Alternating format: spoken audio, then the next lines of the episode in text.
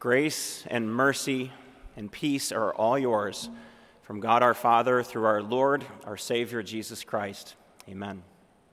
God's word for his people today is from our gospel lesson, Luke chapter 4. Just a couple of verses. It says Then Jesus rolled up the scroll, gave it back to the attendant, and sat down. The eyes of everyone in the synagogue were fastened on him. And he began by saying to them, Today the scripture is fulfilled in your hearing. And it says, All the people of the synagogue were furious when they heard this. They got up, drove him out of town, took him to the brow of the hill on which the town was built in order to throw him off the cliff. But he walked right through the crowd and went on his way. This is God's word. Oh, loved ones, one of the, the easiest things in life is to reject what you need because it's not what you want. A lot of times, this is the case when you're buying your second car. The first car that you buy, you get what you need. You, you buy something that can get you from point A to point B and that you're pretty confident is going to start every time. But by the time time runs out on that car, you forget that that's what you need in a car and you start thinking about things that you want, and suddenly color becomes very important. And suddenly, sound system becomes something that you, you absolutely have to have something good. And you become concerned not so much with getting from point A to point B and being happy with that because that you get what you need in that car, but, but you want to be comfortable on the way. In our gospel lesson for today, the people of Jesus' hometown had in front of them everything they needed, right under their noses for decades. The Savior that, that God had promised them from sin, the one who was going to beat death for them. And they didn't know it. And when he finally revealed for himself, when he finally revealed himself to them, they treated Jesus like he was their second car. And looked at him and said, You know what? That's not what we want. And they rejected him. And the wonderful, amazing thing that, that God points out to us today is that even when people reject God's messengers, He still uses that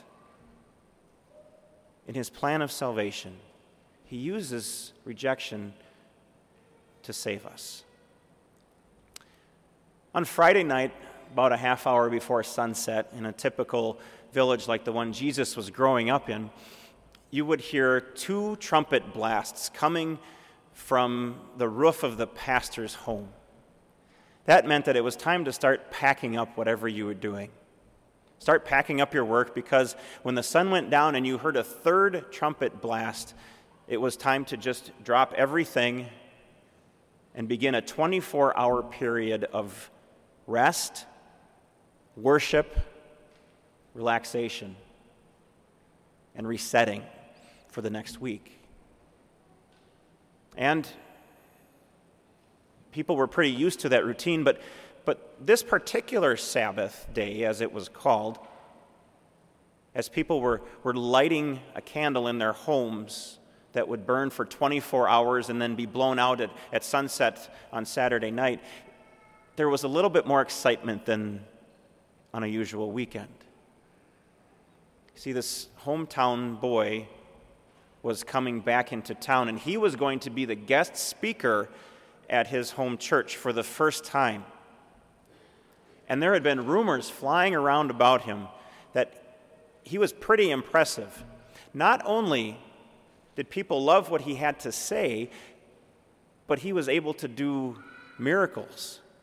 They heard that, that he had taken a trip to the capital city of Jerusalem and healed people there, and they heard that just uh, about 20 miles over, they had, he had, had taken water and turn it into gallons and gallons of wine. And they heard that he had even healed a boy in Capernaum, just 17 miles from Cana, And that wasn't quite true. Jesus wasn't in Capernaum when he did that healing, he was in Cana 17 miles away. The boy that he healed was in Capernaum at the time, which, if you think about it, is even more impressive. He wasn't even in the same room, and he was able to heal people. And so they were excited.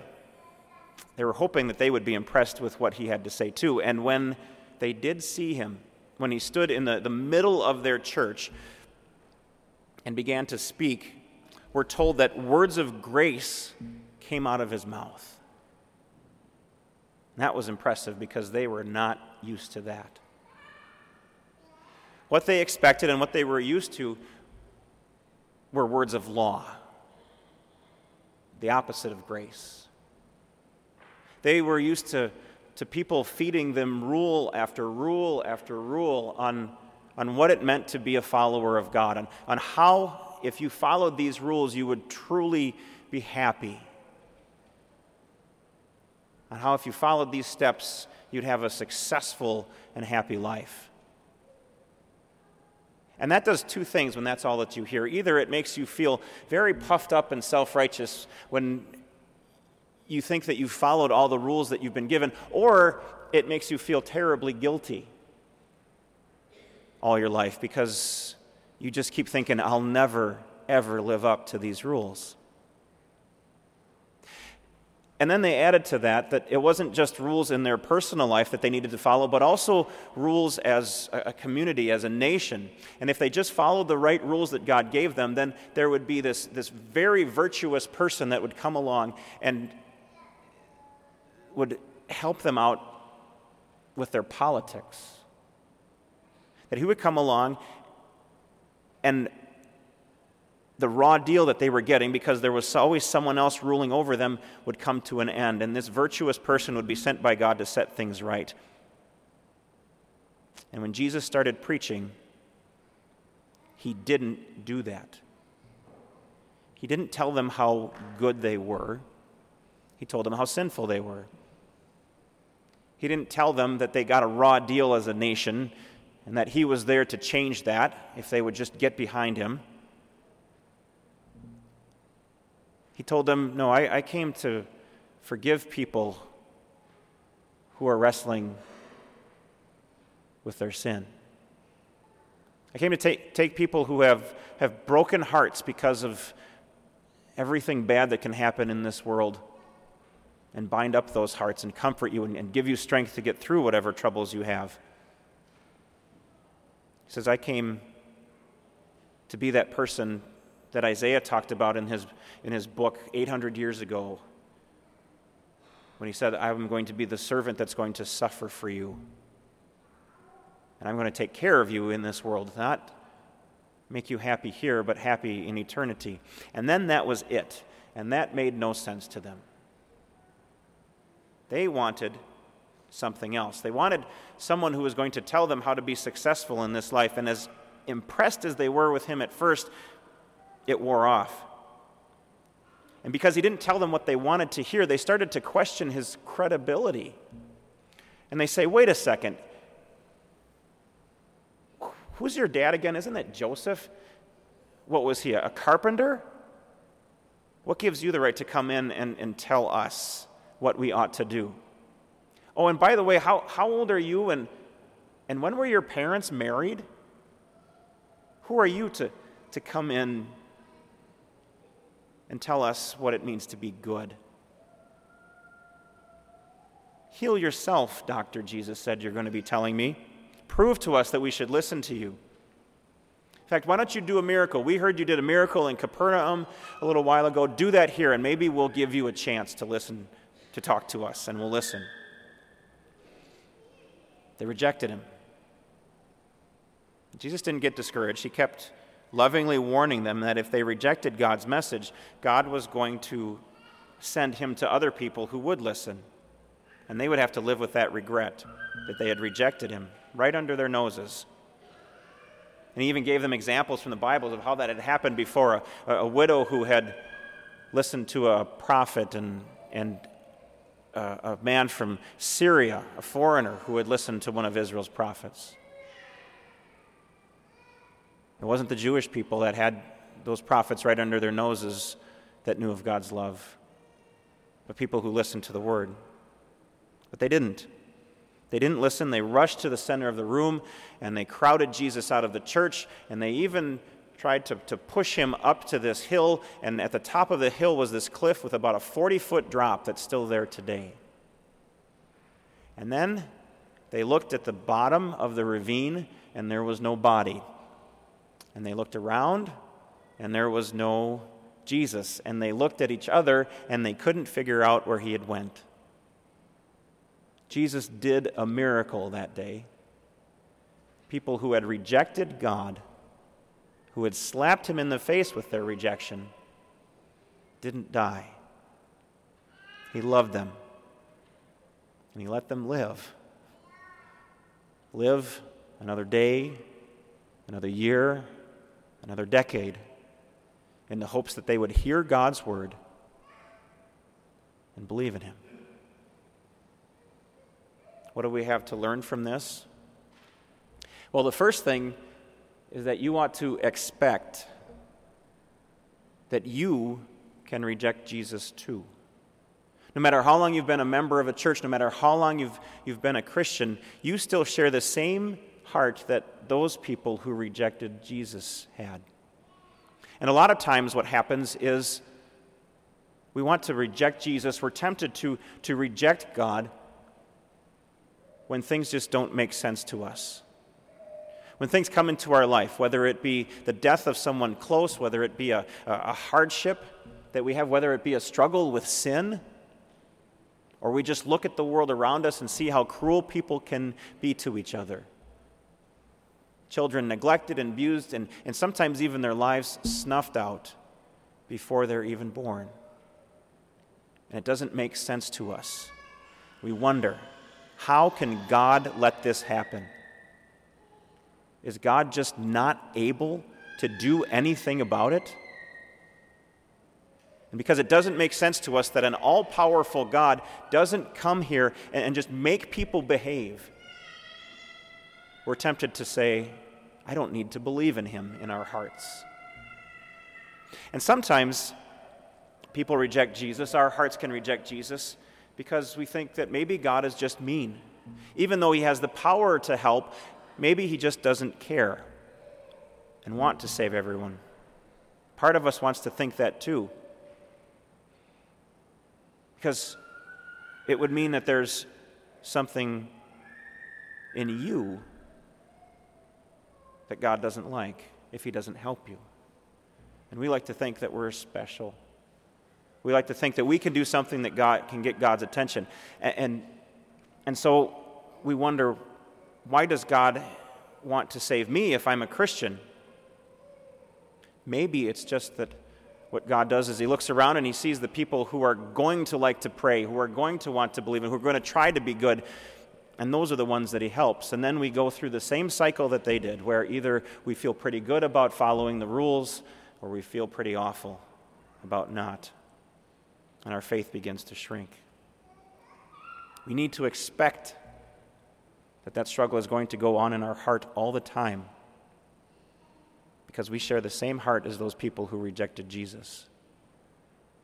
And so, because we know that we're going to have that struggle, we need to do the thing that they did not do so that we don't reject God. We need to constantly listen to Him.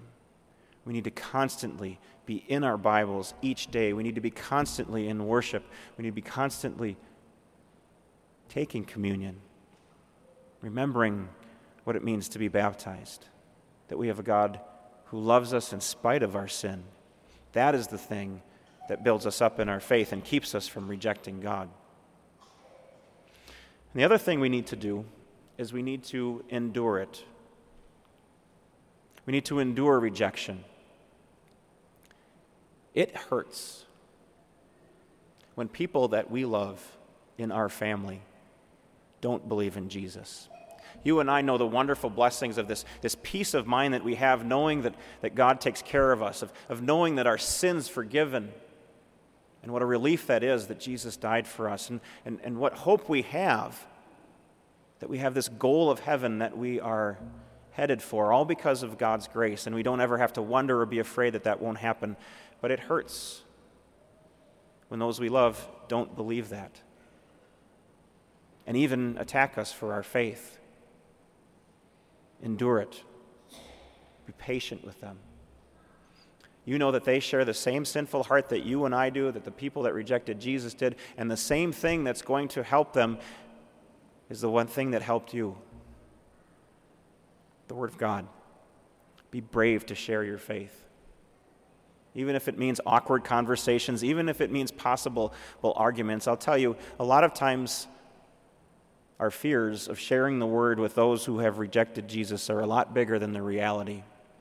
I think one of the most scared that I ever was was there was a, a man who was in our church, and I knew him and, and knew the family, especially his mom, who was living with his girlfriend. And, and this was not a, a refined man. This was a guy who wore just overalls and weighed in at about 300 pounds. And when you knocked at his door, said, What the? And then saw it was the pastor and stopped right there. I'd like to talk. And I was scared because I didn't know what he was going to say when I said, You know, have you thought about whether or not God wants you really to be living together before you're married? And even more than that, don't you think God wants you to be in church? And I thought he was going to kick me out right there, maybe physically hurt me because he could. I was ready to run, and he just said, Yeah, I know. Remember, the Holy Spirit is with you, working on people's consciences as you share the Word of God. This is not just an argument about some sort of philosophy. This is the powerful Word of God that changed your heart that you share with people when you tell them of their sin and their Savior. And so be willing to risk and endure rejection when you have opportunity and keep talking to those that you love. And finally, in the end, Remember that you will praise God for the way that He uses rejection to save people. This was not the first time that Jesus was rejected. Jesus was rejected by those that were higher up than those in the synagogue that day. And He didn't walk through the crowd, He stayed there and allowed Himself to be tortured and killed. And why? Because He loves you and me and everyone in this world and would rather go through hell Himself than see you there. And He died for you and takes away that's what takes away your sin. That's what guarantees you heaven is that jesus is the savior who died and rose for us and conquered death. That's what gives us the endurance that we need to go through this world knowing that god doesn't guarantee us success and happiness here but he does guarantee us the strength that we need to deal with rejection. So expect it endure it and know that you will end up praising Him for the way that He uses it to save us. This is God's Word.